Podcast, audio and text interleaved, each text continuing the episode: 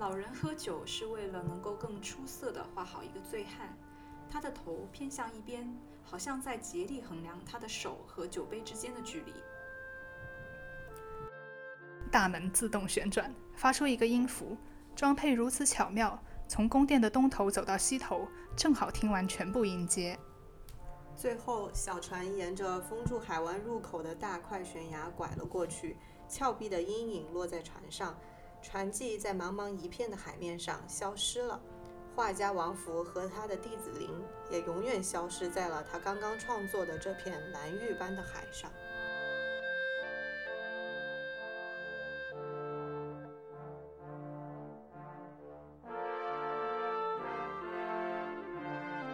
Hello，大家好，欢迎来到趁虚而读，这是一档聚焦短篇小说的播客。每一期播客之前呢，我们三个人都会读同一篇短篇小说，然后在节目里面跟大家聊一聊我们的感受。啊，先做一个自我介绍，我是 Amy，啊，没有什么小说的阅读经验，所以也希望通过这个节目来跟大家读更多的好玩的小说。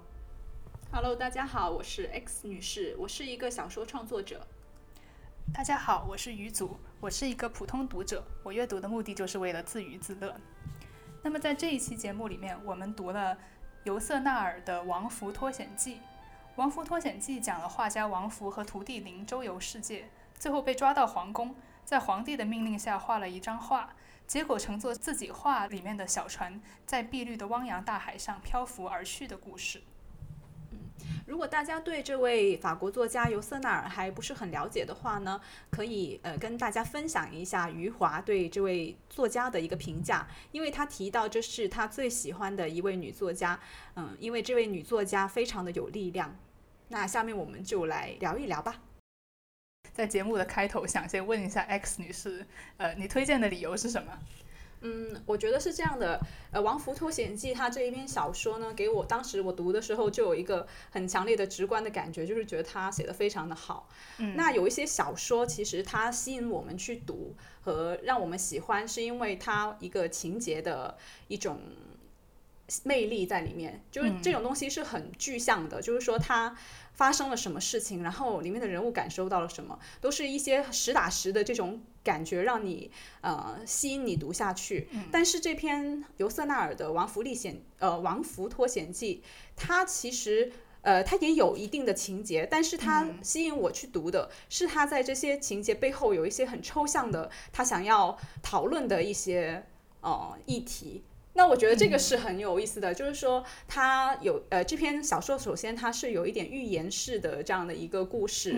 给我们，呃，然后它背后它又关注到了一些人类就是很共同的一些话题，就它这个故事它的背景是很东方式的，在一个中国。的一个，它可能是脱胎于一个中国古代的这样的一个。啊，我觉得它有点像，它让让我想起神笔马良，就是因为它中间有一部分，就说他呃呃画了一个物品，然后就可以让它变成活的这样子。嗯对对，所以他在一个这样东方式的故事里面，但是他探讨的一些本质的东西是。不管是东方、西方、南方、北方，都会有的一些，就是大家都能感受到的一些很永恒的一些话题，所以我觉得这个是它很有意思的地方，就所以想分享给大家。嗯，然后另外，刚刚你提到的那个神笔马，哦，你啊，刚刚提到它的一个来源，因为我想起丁玲在一个访谈录里面有提到过，他觉得它是呃，它是有一个元代元曲。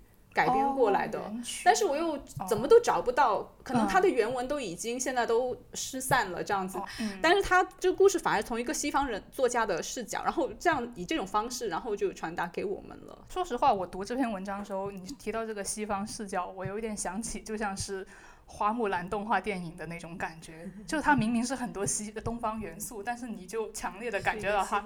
对它不是一个东方的那种感觉。那你刚刚提到说觉得很多很抽象的东西，那它这到底是什么东西呢？这个或者要不等一下一边聊，对对对，因为他因为我直接说可能也很抽象，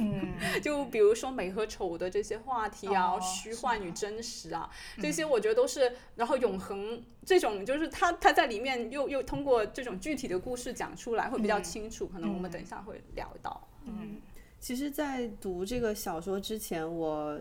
是对作者没有任何。就是不认识这个作者，我也不认识这个作者，我也是，其实 对。然后在你们推荐就是这个作者这篇作品之前，因为我看到他的名字嘛，还不是叫《王福脱险记》嘛，我当时就以为是一个中国作家写的，然后是中国的故事。当我开始读的时候，我发现里面不是也有一个另外一个人物是他的徒弟叫林嘛，嗯。然后我看的那个译本，他他的那个林是那个双木林嘛，所以我当时就觉得。我当时就觉觉得有一点奇怪，为什么一个中国人会叫一个单独的字林？然后我就开始觉得，哦，好像不是不是中国故事来的，是可能是一个西方背景的故事。对他后面写的有一些，嗯，比如说他对皇宫的描写啊，这些其实都。可以感受到是完全跟我们所理解的东方文化里头皇宫应该长的样子是不一样的，所以从，但是我觉得这个也是他小说他独特的魅力，就并不是说你一个小说一定要很呃原原本本的，就像历史书一样体现出那个文化的感觉才是。才是好的。我觉得读这篇文章对于我来说，就好像在读一个神话的感觉，就有这种感觉。嗯，你就不用拘泥于它到底是发生在中国还是印度还是哪里，它就像是天上的一段架空的，对一个架空，对一个架空的想象。对，然后嗯，我我刚刚还想到，就是这个故事它吸引我的一个地方，也是可能跟我是一个小说创作者有关系嘛。嗯，因为它里面讲的是一个画家的故事，那这种艺术家和世界对艺术家的这种态度，然后他自己对艺术的。这种追求，我觉得在我这边看来是很有共鸣的。他通过一个很小的故事去讲，但是就就是我我看我会觉得，嗯，可以非常可以有理解到他的一些对艺术的这种痴狂在里面。就等一下我们可以慢慢去。那行，那我们来慢慢聊吧。对，像这个小说的话，呃，它其实一开始没有讲王福，它虽然是《王福脱险记》，它一开始是介绍了这个林的身世。对，呃。他介绍这个林是一个衣食无忧的富家子弟，然后其实对这个世界好像也没有很深刻的了解，他就是活在自己的一个小圈子里头自得其乐。嗯，然后呢，就谈到他有一天在这个酒馆里头遇到了这个王福。嗯，呃，然后小说里头提到说，王福跟林相遇之后，呃，林明白王福刚刚送给他一颗全新的灵魂和感觉。我想，我想知道大家对这句话，因为我当时就注意到这个。我觉得它这是一个像情节的转折的一个地方，它有点承上启下的那种感觉。对，就是大家觉得这种感觉具体是指什么？它到底就到底林从王福那里，他到底得到了什么呢？就是不知道大家对这个问题有没有什么想法？对，我觉得王福改变了林观看这个世界的一些方式，就是因为它里面有一些很具体的体的描写，在林遇到了这个老画家之后呢，他在看到自己生活上就是家附近的一些景物的时候，他的感觉都不一样了。就比如他觉得他的墙壁都不像他以前认为的那样是红色的，而是快要腐烂的橘子那样的颜色。就然后还有还有一些，当然还有一些其他的，所以我觉得这个。带来的改变，首先就是，嗯，这样的一种观看方式的一种改变。嗯，Amy 有没有什么想法？我觉得其实，嗯，就是跟后面的情节、精彩的情节相比，这个就有一种两个主人公他们的命运开始相遇的这种感觉。他们就重叠了，交织在一起。对了，对了，对，所以是一个很好的开头。提到这个 灵魂跟感觉，就我当时读到就觉得他写的有点含糊哈，呃，就是这个感觉到底是什么呢？是吗？我我当时看到，我觉得很有感觉，我都这句话，你知道吗？心灵为之一振的感觉。我的天，这么严重？对，我想说是，就我昨天晚上就在 YouTube 上面听一个人朗诵这个故事的英文版嘛。然后我发现英文版里头对感觉，它没有翻译成感觉，它直接翻译成了 vision vision of the world，就是对世界的看法，其实就是 X 女士刚刚讲的这个。事实上，我自己也觉得这个感觉其实就是呃，林通过王福，他本来他看到的这个世界是这个样子，但他现在王福遇到王福了之后，他在这个世界的基础上，他又看到了一些新的东西，他从一种新的角度来看这个世界，然后世界就凸显出它的美。那么我就觉得，我就觉得这个这个翻译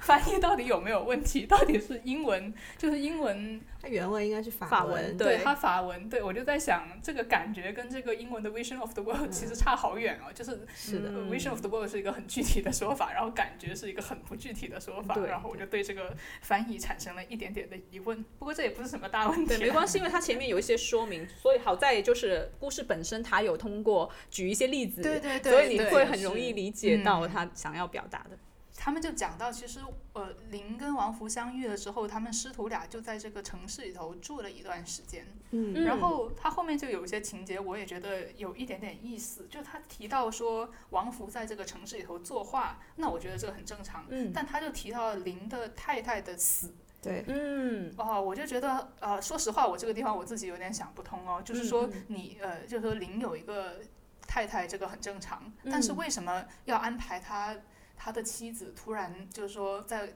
就是说自杀？的这个情节，就好像你短暂嗯的引入了一个人物，然后你突然又把他刺死了。就你既然这样，你干嘛要写这个人物，或者安干嘛要安排这种情节呢？嗯，我觉得他这个部分是结合他遇到老画家的这个转折一起，他是在同一个转折里面的。就是说，当他遇到了老画家王福之后，他就是他是非常重视这个人的，他甚至是把嗯他安排在了睡在他父母的房间里面，就是他去世的父母的房间。那所以我觉得，呃，他为了去表现他对这个。就是呃，就是这个画家给他带来的一种改变，嗯嗯，就引入了他的老婆这样的一他的妻子这样的一个身这样一个角色，也是作为一个侧面的一个嗯反应吧。其实他跟他妻子成婚这件事情，他是放在了遇到了王福之前，他就写了他呃父母给他安排了这样一个年轻漂亮的媳妇，嗯对，然后。呃，当时他都过得好好的，跟这个媳妇之前。但是如果你仔细看，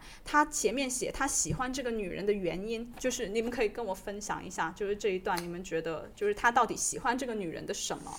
他说：“林爱着这个心地纯净的女人，就像是喜爱不会失去光泽的镜子，喜爱一道永保平安的护身符。”我没有什么特别的想法，Amy 有没有什么想法？就是他到底喜欢这个女人什么呢？好像感觉是一种很换一个人他也会这样喜欢的，那种感觉。没错，没错，就觉得嗯。对，如果有这个铺垫的话呢，因为他呃，然后就可以看到，就是老老画家呃来了之后，这个女的呃这位妻子自杀了，因为她是上吊自杀的。的时候，你看林的反应，他是他是忘记了流泪，因为对他忙着去调配调配那个颜料，对，所以我觉得她就是这个女人出现，她可能只是为了去表达说，就是这个林她对王福的这种，因为有一个更隆重的人物出场了。所以她的全身心，她的整个生命，嗯其他的东西都暗淡下来，其他东西都不嗯重要。但是我是要去接下来跟这个人，跟这个叫王福的人，就是产生连接，然后我们一起把这个为了师生傅就把老婆对刺死 了。然后呢，这。个王福他也是，他对那个艺术他是很痴迷的嘛，对，然后他好像把这种痴迷传染给了林一样对，样，我也觉得是对，因为为就好像他对美的这种痴迷，好像凌驾了他的一种感情，就人的正常的情感。就你你你妻子死了，你你应该是伤心流泪的，嗯但是你却就是更痴迷于去呃调颜料啊，然后去追求这种画就艺术上面的这种美，而去。就没有感觉到这种人应该有的这种感情，我觉得，嗯，就在后面的一些情节里面，我我们也可以看到更多的、嗯，更深入的这样的。这个确实是这样，而且就是我自己的感觉的话，就好像从他妻子，因为他妻子死，为什么他妻子上吊，也是因为他妻子觉得他好像爱这个画里面的妻子胜于爱对，现实中的妻子，然后我就感觉到从他妻子死的这一刻，就好像这个现实的世界，这个现实的生活就已经结离开束了了林，嗯对，他就从此之后，他就等于可以说是完全的投入到了艺术艺术里面，然后之后他就开始变卖自己的家产啦，然后跟他师傅一起 周游天下。想后来我也我也我也想，假如他妻子还活着，他他可能也没办法就是真的这么做，所以我所觉得他以一定要把他写死。好像改变了他的生活方式，对就好像好像游牧变成游牧的这没种。错，没错。还有就是，呃，对，就他妻子死了之后，王福就开始变卖各种东西嘛。然后嗯后来他就写到说，呃，后来王福还是最后还是决定要离开这个城市。李，林林变卖东西。啊，不是，不好意思，对，嗯这是他的徒弟把自己的东西都变卖了，支持这个王福作画，但最后王福还是决定要离开这个城市。呃，离开的原因是，这里面的人再也不能告诉告诉他任何关于美丑的嗯奥秘。对，就是厌倦了这个里面所有艺术的灵感，就已经是没有办法得到灵感了，哦，所以是没有灵感的意思吗？对哦，对原来是这样。我当时还在想，我在想，呃，怎么说呢？你，我我我在想，会枯竭，就是说美丑的奥秘这种东西会枯竭吗？我我当时其实我是有这样的想法。但你会麻木，至少就是你已经啊习惯了，因为每天见到一样的人。对对对，你可能哦就就它不再能激发你。嗯然后其实王福对城市可能也没有对那些乡下地方那么喜爱，就后面他好像有提到，呃，后来就提到了，就在这里就提到了，他们到每一个城市都很受欢迎。王福似乎有这种把画上的东西变成真正的东西的这种本领。是的，他在就是呃被抓之前啊，在各种乡村里面流落，然后呃还有来抓他的士兵，这个这些地方有一些细节还是蛮有意思的。王福对这种艺术的沉迷啊，就是在这些细节里面他都有就是都有点到，就比如说呃那些刚刚于祖说有一些呃村里面的人啊，就希望他能够给他们画给他画画呃，因为他让我认为他能够使这些人物变得有生命嘛。然后王福对于这种就是大家对他的这种看法是欣然接受的，因为他认为这个可以让他研究周围人的感激、恐惧或敬重的各种表情。就他的重点总是在他怎么样可以获得这样的一些灵灵感和美的这嗯种当时我也有注意到，很有意思。而且包括我嗯觉得，呃，他就是说写他们对，就是他跟徒弟王福跟徒弟被士兵抓起来的时候，我觉得他那一段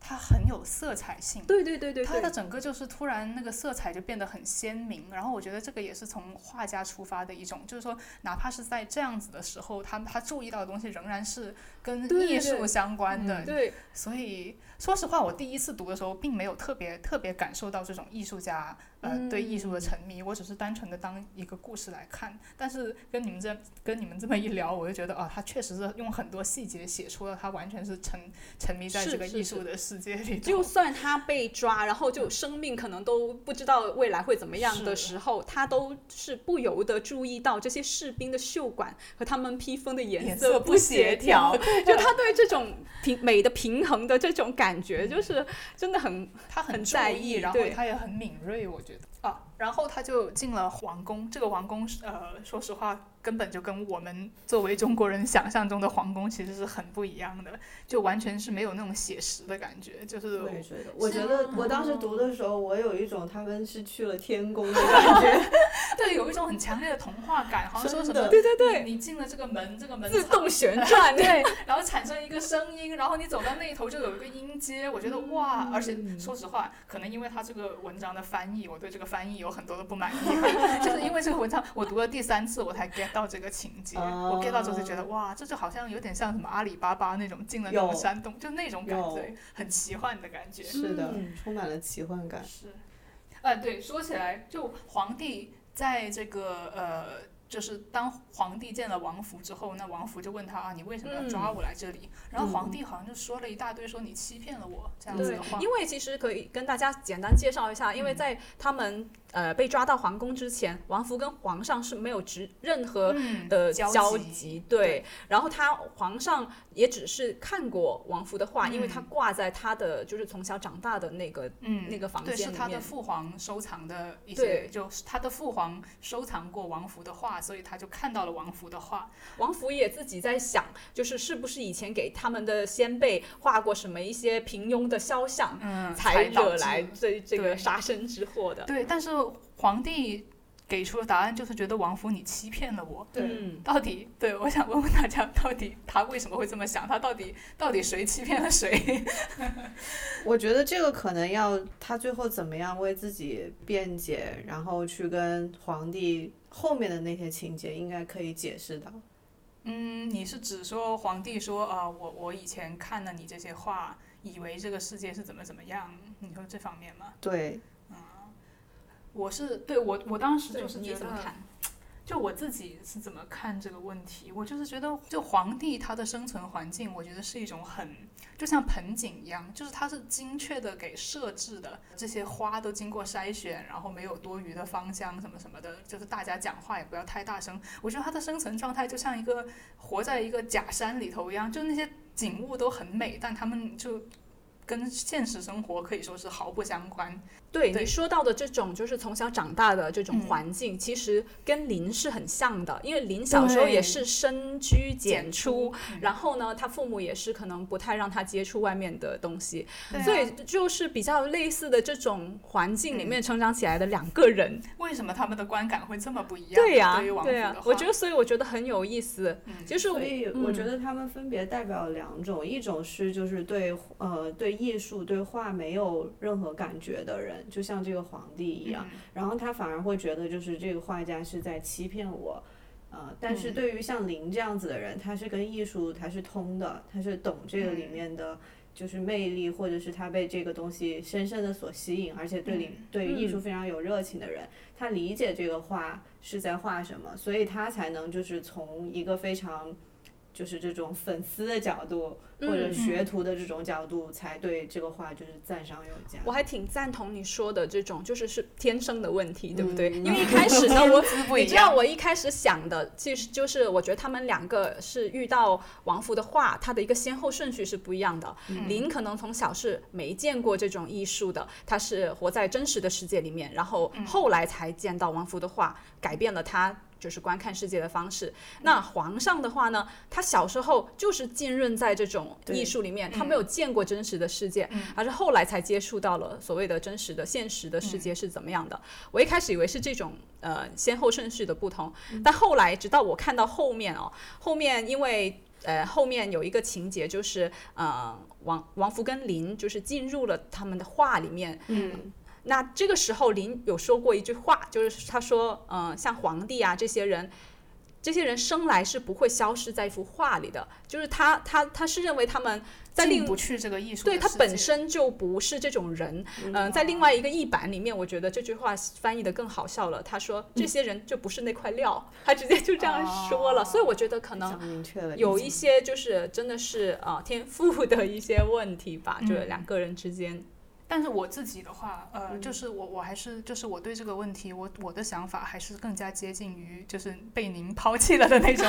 就是我是觉得。虽然他们两个的这种成长环境很相似，但是毕竟还是有一些不一样的。就是说你林嘛，他他生来他还是一个普通人，就跟皇帝比起来，他哪怕是再深居简出，他也是知道这个真实的世界他是到底是长什么样的。但是皇帝不一样，他那个皇宫，它就是一种跟现实生活可以说是毫无关系的一个地方，就所有的呃景物啊，或者是人呐、他们都可以说是围绕着这个皇皇帝设置，可能而让他有最那最好的生活体验，或者是最怎么样最不受打扰。这所以说，其实皇帝他一辈子都没有见过真实的世界是怎么样，他对这个世界缺乏一种常识的认识。然后呢，然后皇帝他因为没有见过这个世界，但他又是皇帝，所以他就很想知道他的这个他想他所管理的疆土到底是长什么样的。然后他就看到了林的画，他就以为啊，我就通过看这个人的画，我就可以知道啊，我我所管理的这个国家是这个样子的。所以他就通过这些话来想象这个世界，但是当他终于长大成人，嗯。出门看这个世界的时候，他就感受到这种艺术跟现实之间的落差。嗯。然后其实这个地方，呃，因为他是讲画家嘛，我就想起了就是夏目漱石，就是日本的一个很有名的作家，他有一篇呃以画家为主题的一个小说叫做《草枕》，嗯。然后它里头就有一句很有意思的话，他呢他说，在一个四角形的世界里头，磨掉名为常识的这一角而存在的人们，就可以叫做艺术家。就是他是为什么会发这个感想呢？他就说，其实大家，比如说你去旅行的时候，哈，嗯你就你就其实就会抱怨说啊，这个鞋又磨脚啊，这天气又太热啊。但是过了一段时间之后，你不旅行了，你再去跟别人讲这个旅行的时候，其实你就只会讲旅行的一些呃就是一些好的。因为有一些距离，所以你就会对，就他说是心境，他说。呃，就是说你在旅行的时候是常人的心境，但是你在回想这个旅行的时候就已经是诗人的心境了，因为你剔除了这种常识带给你的呃一些不好的体验，或者是你你会觉得，比如说你我我的这个旅行，我跟你转述的时候，啊，对对对，这些磨脚的东西我肯定就不会再讲，因为大家都知道肯定是有这个事情。你提到的这个也是我觉得，呃，林所看到的世界跟。皇帝所看到的世界不一样。皇帝他从小看王弗的画，其实是一种提纯之后的，没错，只剩下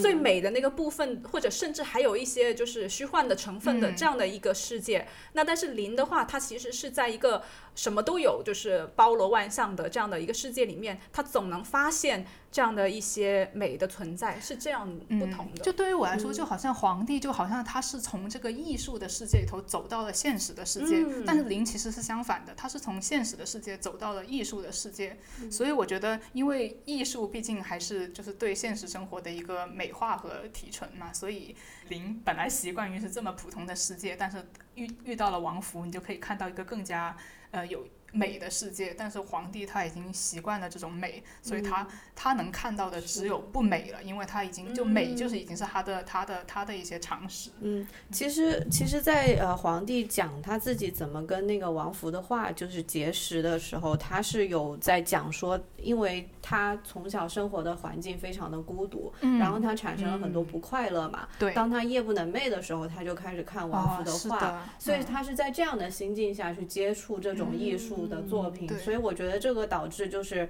呃，王福的话给他带来的就一开始就是非常快乐的，嗯，非常就是愉悦的这种感受，而且是可以拯救他的那种孤独带给他的一种救好像是他可以逃离到这样的一个画的画的世界里面，对，嗯，就回到我刚刚那个问题，到底是谁欺骗了皇帝？就虽然这个答案有点悲哀，对，因为当时就是你问这个问题的时候，我我也觉得很奇怪，因为。把画挂在他的就是从小长大房间的人又不是王福，是他父亲，他应该找他父亲去算账，去干嘛？干嘛要找这个画我觉得其实就是皇帝的幻想欺骗了他自己，对，他以为的世界。然后当他发现这个世界这么残酷、这么脏的时候，他就说啊，王府是你欺骗了真人，就是你没有好好的把这个世界的描绘出来。对，所以我觉得其实皇皇帝跟那个林，其实分别是代表了世界上对于艺术或者艺术家的两。种截然不同的又很有代表性的态度，没错没错。一种就是你想要呃呃守护它，就是你想要。呃，辅助这些艺术家去做出这样的作品，像林，他就是自从他遇到了老画家之后，又又变卖家产呐，然后又帮他做各种各样赞助商，对，然后他又做他的仆人，我就是还帮他就是 处理一些饭，然后来喂喂他，对对对对，然后就很谦卑的这样的一个，我觉得是马克思跟恩格斯的关系。我靠，你继续说。但是皇帝呢，他对这个这个画家就是这种要摧毁他的这样的一个态度，然后就是还有一个区别就。就是在于呢，呃，林他他虽然从小深居简出嘛，但其实他小时候很怕虫子啊，就是他有很多害怕的东西。但是自从他遇到了王福的画之后，他就变得就是不再害怕了。然后呢，皇帝呢，他的一个变化呢，就是看到就是从画走到真实世界的时候，他就对这个世界绝望了。对，就他们这种感觉的变化，也是就造成他们对。呃，后面的这一些的一个不同的反应吧，我觉得对。然后皇帝觉得林太可，呃，皇帝觉得王福太可恶了，然后就这个接下接下来情节发展就是皇帝这里收藏有一幅林的没有完成，呃，sorry，王王王福没有完成的画，他就说。在我把你的眼睛刺瞎之前，请你为我画把这幅画画完。然后皇帝为什么要之所以要把林的呃王福的眼睛刺瞎，是因为他觉得说眼睛对于画家来说是最重要的东西。刺瞎了，你就没有办法看这个世界，也就没有办法画画了。嗯，我就想问，我就想问大家，他还要剁掉他的双手？对啊，对，就是他要关闭进来每进来的这个入口，入口也要关闭那个他去不去的一个口。但是我就想，我当时读到这里，可能因为我之前的一些阅读的经验，我就想这个问题：你真的，你把一个经验丰富的老画家的眼睛刺瞎了他，他难道真的就没有办法作画了吗？我之所以会问这个问题，其实是是因为，也是因为我之前读的另外一本书，就是呃土耳其作家帕慕克的《我的名字叫红》，它也是一个为以那个画家为主角的一个故事。然后他是写的是波嗯波斯的那种细密画的画家，然后他就写到，就他的观点哈，是因为你画画呢，你是看着这个东西。你看，你观察了完了之后，你再把你的眼睛从那个东西移到从从那个东西本身移到你的纸上，你再画画嘛。本身画家其实就是依赖记忆作画的，只是说这个记忆的长与短的问题。然后他就提到说，呃，一幅真正的绘绘画并非取取决于取材于眼睛在某个刹那看见的事物，而是根据手的记忆和习惯自然产生的。画家永远得独自面对画画纸，就因为这样，他必须永远依赖记忆。所以我当时就想到他说的这个话，我就觉得说，哦，然后就其实我的名字叫叫红也提到说，其实波斯细细细密画家最后在黑暗中他们也可以作画，他们不需要眼睛。嗯，我就想到这个情节，我就想，如果如果就是说我们认同帕慕克的这个观点的话，那么其实就是说皇帝的这种其实也。代表他其实真的不懂画。哎，不过我觉得你说的那个凭记忆来作画，这篇小说里面也有提到，因为后来王福就是真正面对这个未完成的画的时候，因为这幅画是他年轻的时候画的嘛，他就认为自己当时呢画这个幅东西还是缺少了一些东西，因为当时他还没有足够的观赏过崇山峻岭和寂寞在海水中的悬崖峭壁，没有足够领会到黄昏给人的惆怅感。那所以当他现在就是有看过了这么多。山山水水之后，他其实他也是凭记忆，对，也是在凭记忆，对，所以不管画家到底能不能，王福到底能不能瞎了眼之后还能不能作画，王皇帝问这个问题，其实就体现出他对艺术的那种理解是很粗浅的，很表面，很表面，他就觉得啊，我把你这个。你只要没了这个，你肯定就不行了。但是其实我觉得艺术是存在于人心里头的东西，它不是因为。当然，你你要是把画家的手给砍了，那是有一点困难。但是你不能够阻止，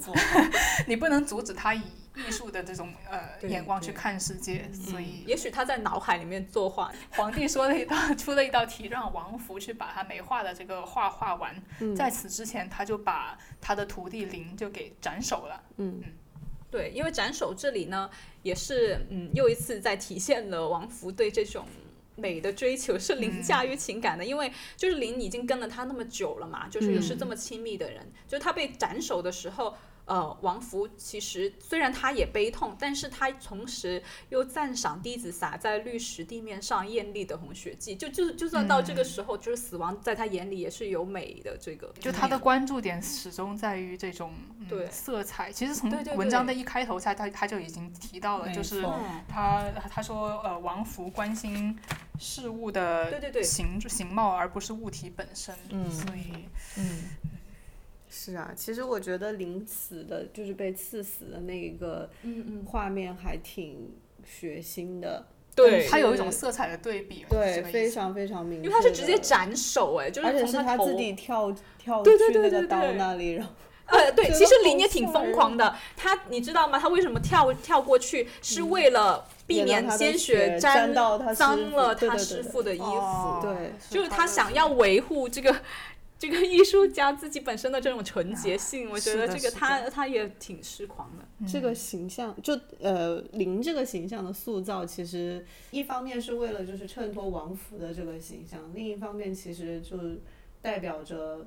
我觉得作者吧他自己对这个事情的一些评判。比如说他他说林的脑袋从他的脖子上掉了下来，犹如一朵掐断筋的鲜花。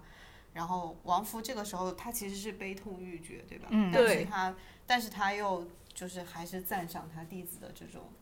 为他做出的这种献身。哦，感觉这种献身对他还是有价值的，在在美学上面有价值，就不只是说对，因为其实林在这里死是对对王福的命运是毫无帮助的，因为没错，因为当时都已经鱼在砧板上面了，皇上让你死，你就只能死，嗯。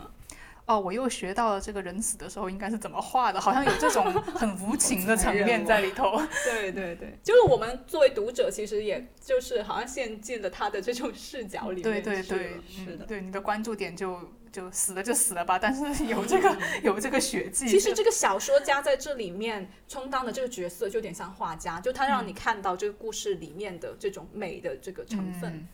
啊，那然后呃林呃王福就开始画画了。怎么说？他画了海水，这个宫殿里头就出现了海水。嗯怎么样？这部分？对，他也他不是把这个东西呃很快的讲完，他是。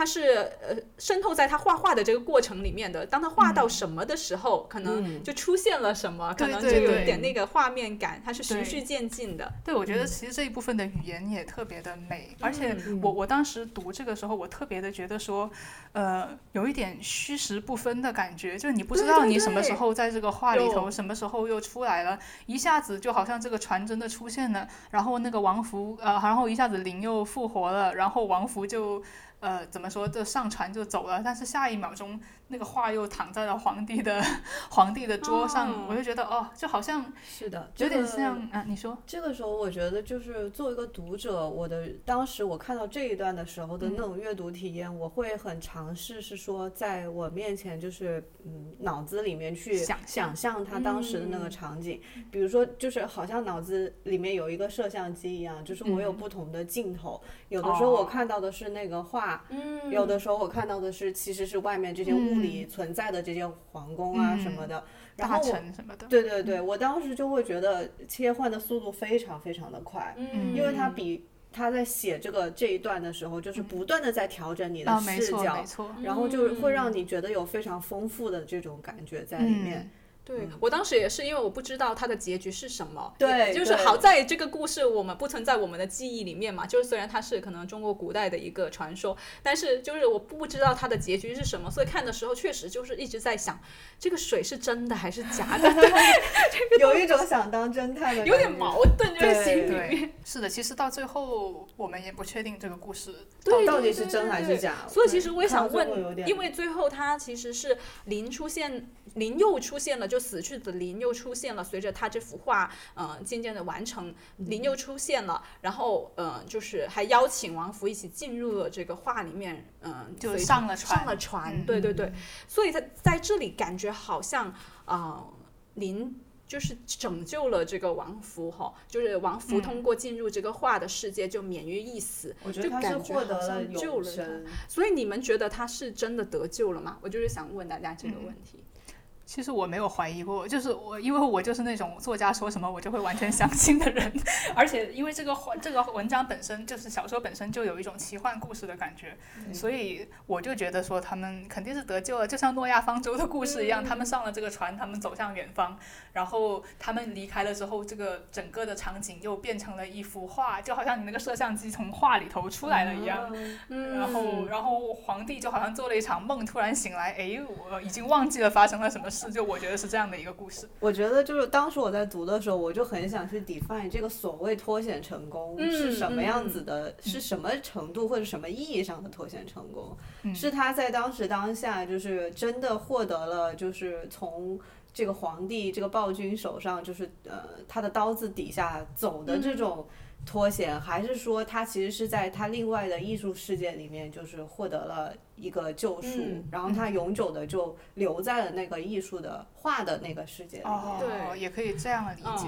就但我我我想问的，当时就是我想的这个他是否得救，真的得救的这个问题呢，就是可能不是这种。这种层面上面的得救，而是他心灵上面的。就即便他真的进入了这个画里面，他是心灵上是得救吗？因为实际上从一开始到前面，呃，一开始前面到现在，他其实都是对这个画是非常痴狂的，就是艺术是他的，呃，就是他的。最优先的一个东西，在生命里面，他做所有的事情都是为了最终的目的，终极目的都是为了艺术。那他在最后被他的画就进入了他的画这件事情，它其实是得救，还是被这个话所吞噬？就是我后来，就是这也是我读了，隔了一段时间之后回想，悲观。会觉得就是你是被你的作品吞噬了吧？你都他都把你整个人生吞进去了，因为你所做的一切，你的生命都是为了这件事情。他他是幸福的吗？我不知道，但是他确实展现了一个。很极端的一个情况，就可能当一个艺术家，他很有成就，就他很投入进去的时候，分沉迷了对他的一个结结果，就是在一个抽象层面上面的一个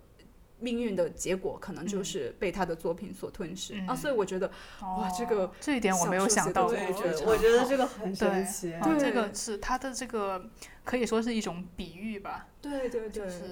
嗯。就如果你跳脱出来看，你会觉得他有比较悲观的部分，也有嗯。就是这种、就理想的部分在。但是我觉得，就是以王福他整个的这种嗯性格，或者他的他他这样子的结果，对于他来说，可能我们嗯外人会觉得有一点太过分了，但是嗯对于他自己来说，也未尝不是一种幸福。对，对对，我也觉得，就是如果他一直享受这个过程的话，嗯，而且林也跟着他一起，就说明这两个人都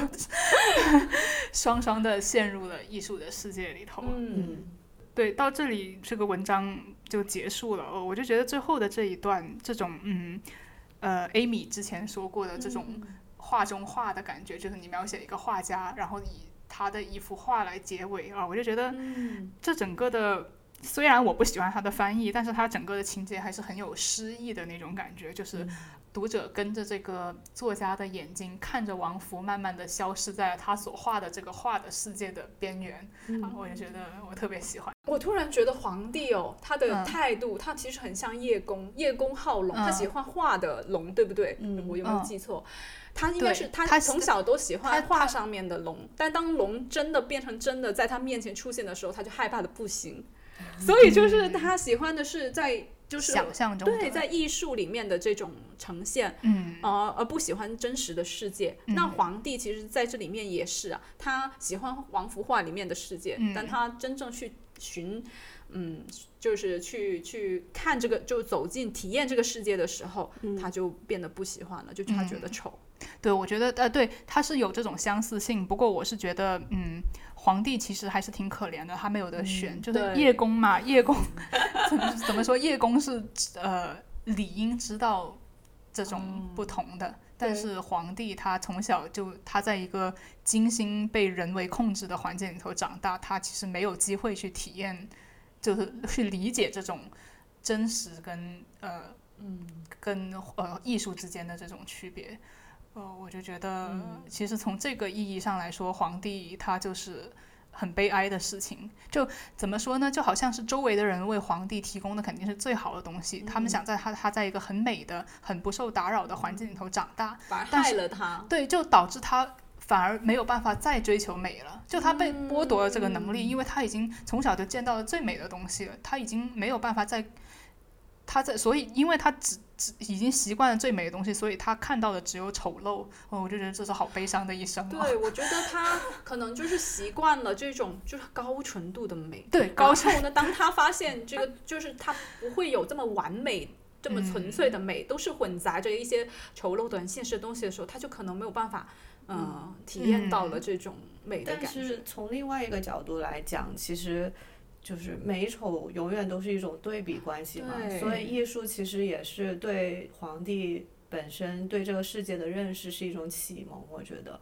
他其实是从这种艺术的美当中，因为跟他看到的和他体验到的那些不愉快和他看到的肮脏相比，艺术它的美才能去凸显，就是他看到的那些丑的东西。实际上是唤醒了，或者是说启发了他，就是去看这个世界。对对，可以看得出，其实皇帝还是喜欢那些画的，因为他处死了王福，但是却没有说他要毁掉他的画，反而让他去完成他一幅没有完成的画。嗯所以我我当时也是觉得很奇怪，他为什么要处死这个人，但是你又留着他的画？他喜欢这些画，但是他觉得他们是假的，啊、他又恨这个创造这些东西的人，可能因为让啊就是情感还蛮特别。因为他就是意识到，因为这些画，他没有办法再看到这个世界的美了吧？可能是这样子，就出于这种就很伤心的心情。他也有点矛盾感觉，是吗？对不对？嗯，我觉得如果大家设想一下，如果这个故事还继续往下写的话呢？嗯，你觉得皇帝，因为其实王福其实相当于没有死，你可以这么理解，嗯对吧？就是假设假设结局是是真的，对，假设嗯是真的，就是王福没有死，他脱险了，然后皇帝这个时候在他的那个那那个层面的现实世界里面，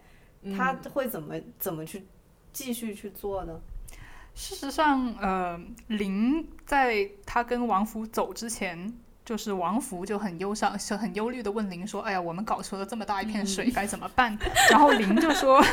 没没没关系，过一会儿这些水就会退掉，然后他们所有人都不会记得发生了什么。嗯，所以我我我个人就会觉，因为我就是他说什么我就相信的人。哎，但你这样想的话，其实这个发展也正合皇帝的意思，因为皇帝就就是要这个画家消失，不要这个人再画画了。嗯，对吧？有一点这个，不要再产生这种会欺骗大众的东西了。我觉得可能从某一种角度来说，嗯，王福跟林消失在画里面，他也达到他的目的了，因为他已经不在他的这个现实的世界里面了。嗯，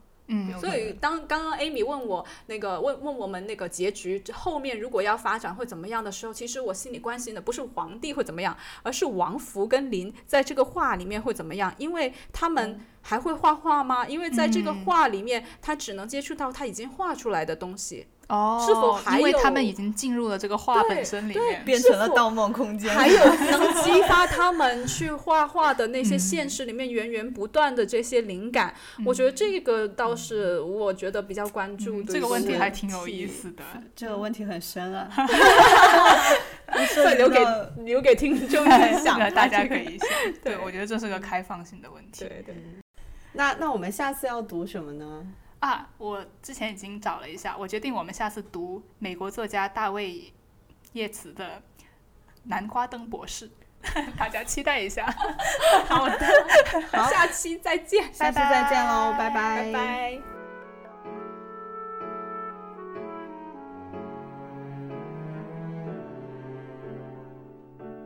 您现在收听到的这档节目已经在各大播客平台上线，我们推荐使用泛用型播客客户端来订阅收听。您也可以前往苹果播客、Spotify、网易云、荔枝、喜马拉雅、小宇宙搜索“趁虚而读”来收听节目。如果您有想推荐我们讨论的篇目，或者对节目的任何建议，也欢迎大家关注“趁虚而读”的微信公众号和官方微博与我们互动，来获取节目更新的最新信息。